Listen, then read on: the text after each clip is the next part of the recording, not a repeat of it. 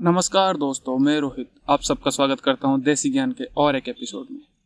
तो जैसे कि आप लोगों को पता है इंडिया में बुलेट ट्रेन का ट्रायल होने वाला है और बहुत तेज़ी से उसका काम चल रहा है प्रोजेक्ट के ऊपर। जापानीज कंपनी के कोलाबोरेशन के साथ इंडिया बहुत जल्दी उसके ऊपर काम कर रही है। जब इंडिया बुलेट ट्रेन की सोच रही है, तब इंडिया के बाहर चाइना में एक मैंगलेब नाम का एक हाई स्पीड ट्रेन जिसका ट्रायल हुआ, उसका टॉप स्पीड 600 किलोमीटर प्रति घंटा स्पीड था। तो यशराज ने और मैंने इस टॉपिक के ऊपर एक बहुत अच्छा डिस्कशन किया है कि इंडिया में बुलेट ट्रेन का फ्यूचर क्या है और जो मैंगलेव ट्रेन चाइना में है, उसका मैकेनिज्म क्या है और उसका फ्यूचर कैसा है। और उसके अलावा हम लोग डेली अपडेट्स को और डेली न्यूज़ को लेके डेली अपडेट्स बनाते हैं। वाई आर गॉसिप्स हमारे चैनल में, जिसका लिंक हम लोग डिस्क्रिप्शन में डाल देंगे, आप लोग ज़रूर चेकआउट कीजिए उस चैनल को। तो चलिए शुरू करते हैं। Desi Gyan show. The best techno management podcast Desi Gyan में हम प्रोवाइड करते हैं बहुत सारा टेक्निकल और मैनेजमेंट ज्ञान।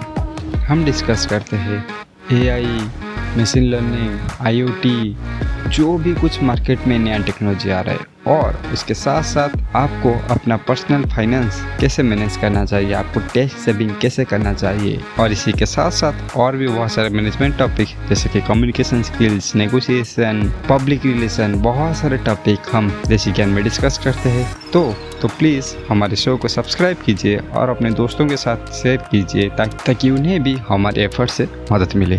थैंक यू तो चलिए शुरू करते हैं आज के एपिसोड रोहित तुम्हें क्या लगता है जो फास्टेस्ट बुलेट ट्रेन है वो कहाँ पे चलता है? चाइना में या फिर जापान में? बुलेट ट्रेन जापान के है बट वो फास्टेस्ट नहीं है। चाइना का सबसे फास्टेस्ट ट्रेन है। कितना स्पीड मालूम है? आ, मेरे ख्याल से 450 किलोमीटर प्रति घंटा जो एम टी जी ट्रेन था उनका वो गया था हाइस्ट अभी तक। अरे नहीं भाई आज एक नया न्यूज़ आया तुमने देखा कि नहीं? जो 600 किलोमीटर वाला? अरे हाँ वो 600 किलोमीटर प्रति घंटा स्पीड जो हाईएस्ट स्पीड कैप्चर किया गया है 600 किलोमीटर प्रति घंटा। वो एक ट्रेन है जो कि उनका वो ट्रैवल करते time total thousand kilometre travel किया। उसको शायद दो घंटा बीस मिनट लगा और उसमें वो जो मैक्सिमम स्पीड वो जो एक पॉइंट में पीक स्पीड था, उसका सिक्स हंड्रेड किलोमीटर प्रति घंटा था। वो अभी वर्ल्ड का सबसे हाईएस्ट स्पीड वही है। हाँ अगर स्पीड से चलने लगा ना तो हम जो दिल्ली मुंबई का डिस्टेंस जो जनरली एक दिन का रहता है मतलब ट्वेंटी फोर आवर से ट्वेंटी फाइव आवर वो घट के दो घंटे से तीन घंटे के बीच आ, आ जाएगा नहीं? हाँ दो घंटे से तीन घंटे के बीच में हो जाएगा क्योंकि मुंबई से दिल्ली का डिस्टेंस शायद चौदह सौ किलोमीटर अराउंड है और नॉर्मल ट्रेन को हमारा जब भी ट्रेडिशनल ट्रेन है उसको ट्वेंटी फोर से ट्वेंटी फाइव आवर्स लगता है और इसके अगर इस स्पीड से चलने लगे तो वैसे भी दो से तीन घंटे में आराम से पहुँच जाएँगे स्टॉपेज रह के भी। क्योंकि 600 किलोमीटर प्रति घंटा स्पीड अगर पीक स्पीड है तो ऑन एन एवरेज ये तो 500 किलोमीटर प्रति घंटा स्पीड अचीव कर ही लेगा। तुम तो टेक्नोलॉजी वाले पर्सन हो तुम ही बता दो ये कैसे इतना स्पीड अचीव कर पा रहा है अभी?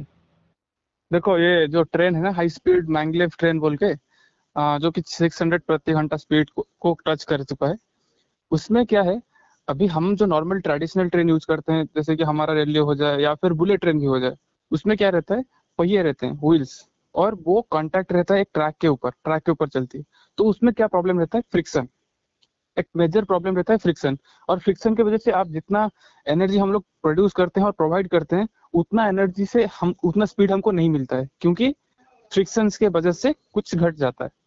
और इसमें चाइना वालों ने क्या किया? मतलब चाइना जो मैंगलेव ट्रेन में क्या किया है? इन्होंने जो ट्रेन बनाया है, उन्होंने फ्रिक्शन को ही काउंटर कर दिया है। तो इसमें जो लॉजिक यूज़ कर रहे हैं मतलब जो टेक्नोलॉजी यूज़ कर रहे हैं, वो इलेक्ट्रोमैग्नेटिज्म यूज़ कर रहे हैं। तो जो ट्रैक के ऊपर ट्रेन ट्रैक के ऊपर व्हील नहीं है ट्रेन का बॉडी और ट्रैक के बीच में कुछ गैप रहेगा।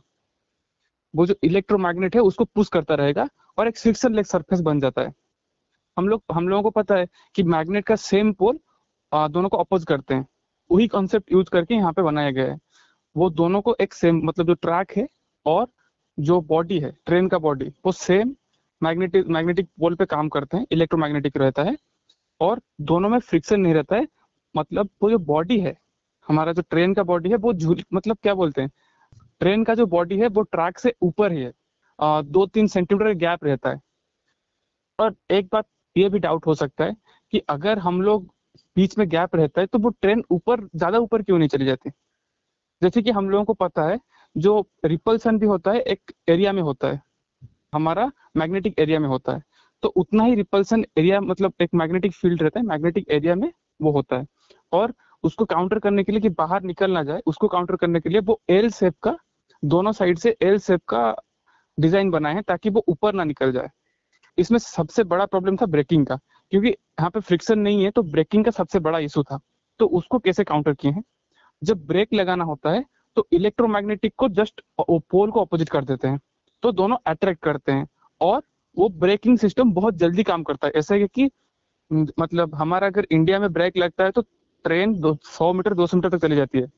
बट यहाँ पे जब ब्रेक लगता है तो वो दो से तीन सेकंड के अंदर बंद होता है और दस से बीस मीटर के अंदर। इतना स्पीड से ज़ीरो तक आने के लिए दस से बीस मीटर के अंदर हो जाता है बंद। तो ये तो वही बुलेट ट्रेन का ही कंसेप्ट है। इसमें नया कुछ है क्या? जो मतलब स्पीड इंक्रीज कैसे हुआ? मैं वही जानना चाहता हूँ। नहीं नहीं ये बुलेट ट्रेन का कॉन्सेप्ट नहीं है। बुलेट ट्रेन में आज भी व्हील यूज़ होता है। वो व्हील्स छोटे है, होते हैं और बहुत ज़्यादा एनर्जी प्रोवाइड किया जाता है। जैसे कि हमारा जो ट्रेन में यूज़ करते हैं 25 के भी पावर यूज़ किया जाता है। 25 किलो वोल्ट पावर यूज़ किया जाता है। वोल्टेज दिया जाता है। बट जब हम लोग बुलेट ट्रेन में आते हैं उसमें हाई करंट प्रोवाइड किया जाता है पावर बहुत ज़्यादा दिया जाता है मोटर को। पर यहाँ पे व्हील्स नहीं है। व्हील्स को पूरा काउंटर कर दिए फ्रिक्शन इज़ ज़ीरो यहाँ पे फ्रिक्शन को ज़ीरो कर दिए और उसके अलावा इसका एरोडाइनमिक्स है एरोडाइनमिक्स बुलेट ट्रेन का भी बहुत अच्छा है। इसमें थोड़ा और सुधार किया गया है ताकि, क्योंकि हमारा जब ट्रैवल करते हैं तो दो फैक्टर रहता है, एक रहता है फ्रिक्शन और एक रहता है एयर ड्रैग दोनों को इन्होंने काउंटर करने की कोशिश किया गया है। एक तो फ्रिक्शन को ऑलरेडी काउंटर कर चुके हैं because of the magnetic field जो मैग्नेटिक फ़ील्ड यूज़ कर रहे हैं इलेक्ट्रोमैग्नेटिज्म यूज़ कर रहे हैं तो उसमें फ्रिक्शन को काउंटर कर दिए और बाकी रहा एयर एयर को तो वो पूरा काउंटर नहीं कर सकते। इन्होंने क्या किया है? एरोडाइनमिक्स अच्छा बनाया है ताकि जो पॉइंटेड शार्प फेस है, वो एयर को मिनिमाइज कर सके। और तुमने एक बात बोला कि ये बहुत जल्दी रुक भी सकता है मतलब डी भी बहुत जल्दी कर सकता है। जैसे कि तुमने बोला कि दो तीन सेकंड के अंदर ये रुक सकता है। तो अगर 600 किलोमीटर पर आवर के स्पीड से जा रहे हो सडनली रुक जा रहे हो तो शायद वो जो पैसेंजर्स हो गए उन्हें एक जर्क नहीं फील होगा। इसके लिए ऐसा कुछ सेफ्टी कंसर्न है? मुझे तो लगता है क्योंकि अगर 100 किलोमीटर के स्पीड से भी गाड़ी जा रही है अगर दो तीन सेकंड में रुक जाती है तो लिटरली वहाँ पे एक जर्क फील होता है तो अगर हाँ, वो ठीक सिक्स टाइम्स हो गया तो उसमें तो बहुत ज़्यादा जर्क फील होगा आई थिंक हाँ एक इनर्सिया के बारे में बोल रहे हो तो इनर्सिया हाँ, को काउंटर हाँ। करने के लिए इन्होंने एक जो सिस्टम बना है उसमें अच्छा स्प्रिंग सिस्टम यूज़ किया है ताकि वो जितना इम्पैक्ट पड़ेगा उतना लोगों को फील नहीं होगा, उससे कम होगा। मतलब ये जो ब्रेकिंग सिस्टम में के बारे में बात कर रहा था, ये इमरजेंसी के लिए, जैसे कि नॉर्मली हमारा अर्थ हो गया, या फिर ऐसा कुछ इमरजेंसी सिचुएशन हुआ, तब ये यूज़ करते हैं। नहीं तो वो सौ, दो सौ मीटर पे पहले से ही स्लो करके आराम से रख सकते हैं। अगर इमरजेंसी सिचुएशन कुछ आया, जैसे कि इंडिया में इमरजेंसी ब्रेकिंग में भी ट्रेन सौ मीटर निकल जाती है। बट इसमें इमरजेंसी ब्रेकिंग में दो, तीन सेकंड में इसको रुक, रुका जा सकता है। मैं बस वही बात कर रहा था। ब्रेकिंग सिस्टम कैसे काम कर रहा था और इसका ब्रेकिंग सिस्टम का इमरजेंसी ब्रेकिंग सिस्टम कैसे काम करता है? और एक मेरे दिमाग में डाउट है, अभी हाइपर लूप का जो कॉन्सेप्ट है मतलब हाइपर लूप जब से ओपन सोर्स हुआ है, उसका पॉपुलैरिटी बहुत ज़्यादा बढ़ने लगा है। उसके साथ साथ मुझे ऐसा फील हो रहा है, ये शायद हो भी सकता है, नहीं भी हो सकता है, मैं कुछ रिसर्च नहीं किया हूँ इसके बारे में लेकिन मुझे ऐसा फील हो रहा है कि जो हाइपर लुक के जो डिमांड के साथ साथ हाइपर लुक का जो पॉपुलरिटी के साथ साथ बुलेट ट्रेन का डिमांड थोड़ा घटते जा रहा है। तो तुम्हें क्या लगता है फ्यूचर में हाइपर लुक ज़्यादा चलेगा या फिर बुलेट ट्रेन ज़्यादा चलेगा? क्योंकि इस इसमें तुम जो टेक्नोलॉजी बोल रहे हो सुनने में ही समझ में आ रहा है कि ये बहुत एक्सपेंसिव होने वाला है। हाँ एक इंडिया में इसका प्रैक्टिकल यूज़ अभी नहीं है इस, इसलिए बिकॉज़ क्योंकि जो जितना कॉस्ट रहता है ना तो बुलेट ट्रेन हो जाए या फिर तुम जो आज का जो मैंगलेव ट्रेन हो जाए जिसका स्पीड बहुत ज़्यादा है इसका इम्प्लीमेंटेशन इसीलिए अच्छे से नहीं हो पा रहा है, क्योंकि एक तो इंफ्रास्ट्रक्चर बहुत डेवलप होना चाहिए, पूरा ट्रैक बिछाना पड़ेगा, वो भी इलेक्ट्रोमैग्नेटिक ट्रैक बिछाना पड़ेगा इसके लिए स्पेशली और उसके अलावा, सबसे बड़ी बात इंडिया के जो पैसेंजर्स है मैक्सिमम मिडिल मतलब मिडिल क्लास फैमिली से हैं, और वो प्रिफर करते हैं सस्ता ट्रैवल करना। अगर किसी को ज़्यादा अच्छे से ट्रैवल करना है, ज़्यादा पैसा है किसी के पास तो वो फ़्लाइट से जाता है, ना कि ट्रेन से जाएगा। क्योंकि लोग प्रिफर करते हैं कंफर्टेबल जर्नी बट कम पैसे में। इंडिया का एक मेंटेलिटी है।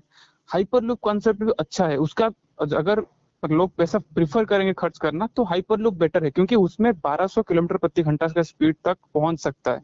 हज़ार से 1200 नॉर्मल स्पीड रहता है। और एक जगह से दूसरी जगह जाने के लिए बहुत ही जल्दी आप पहुँच सकते हैं। बट प्रॉब्लम ये है हाइपर लूप में कि एक आपको लूप बनाना पड़ेगा। ट्रेन अगर ट्रैवल करेगा तो उसके अंदर एक साथ दस बारह ट्रेन भी ट्रैवल कर सकती है मतलब एक ट्रैक में। बट हाइपर लुक कॉन्सेप्ट में एक कैप्सूल अंदर गया मतलब दूसरा कैप्सूल उस टाइम पे ट्रैवल नहीं कर सकती, क्योंकि वो एक वैक्यूम क्रिएट करते हैं उसके अंदर। उसके अंदर एक वैक्यूम क्रिएट करते हैं जो कि उसको फ्रिक्शनलेस बनाता है। ट्रेन का ज़रूरत तो है बट अगर शॉर्ट डिस्टेंस ट्रैवल के लिए इसको यूज़ कर सकते हैं मतलब हाइपर लुक को यूज़ कर सकते हैं शॉर्ट डिस्टेंस ट्रैवल के लिए। बट लॉन्ग डिस्टेंस ट्रैवल के लिए अभी भी train is the best thing speed बहुत अच्छा है इसका बट इंफ्रास्ट्रक्चर बहुत डेवलप करना पड़ेगा। और इंडिया में आते आते बहुत टाइम लगा क्योंकि अभी बुलेट ट्रेन आने के लिए इतना टाइम लग रहा है। तो सोचो ये ये तो उससे बहुत दुगना तीन गुना एक्सपेंसिव होगा। हाँ अगर इकोनॉमिक पॉइंट ऑफ़ व्यू से मैं देखूँ तो बुलेट ट्रेन भी कुछ प्रॉफिटेबल नहीं अगर चाइना में तुम देखना चाहोगे तो बुलेट ट्रेन बहुत ही like a class making venture बोल सकते हो। तो चाइना में भी, जहाँ पे भी देख लो, क्योंकि बहुत सारे ऐसे रूट्स में चाइना ट्रेन चलाता है कि जो कि हार्डली कोई जाता है वहाँ पे। तो बहुत ही लॉस मेकिंग वेंचर है, लेकिन वो पॉलिटिक्स एक चीज़ है सभी लोग जानते हैं।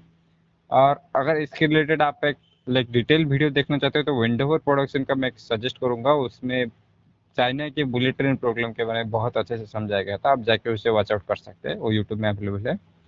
और एक चीज़ है, जैसे कि मैंने रोहित को पूछा हाइपर लुक के बारे में तो हम ऑलरेडी एक एपिसोड बना चुके हैं हमारे पॉडकास्ट देसी ज्ञान में। तो आप जाके उसे भी वॉच आउट कर सकते हो। बहुत ही इन्फॉर्मेटिव एपिसोड है रोहित के द्वारा।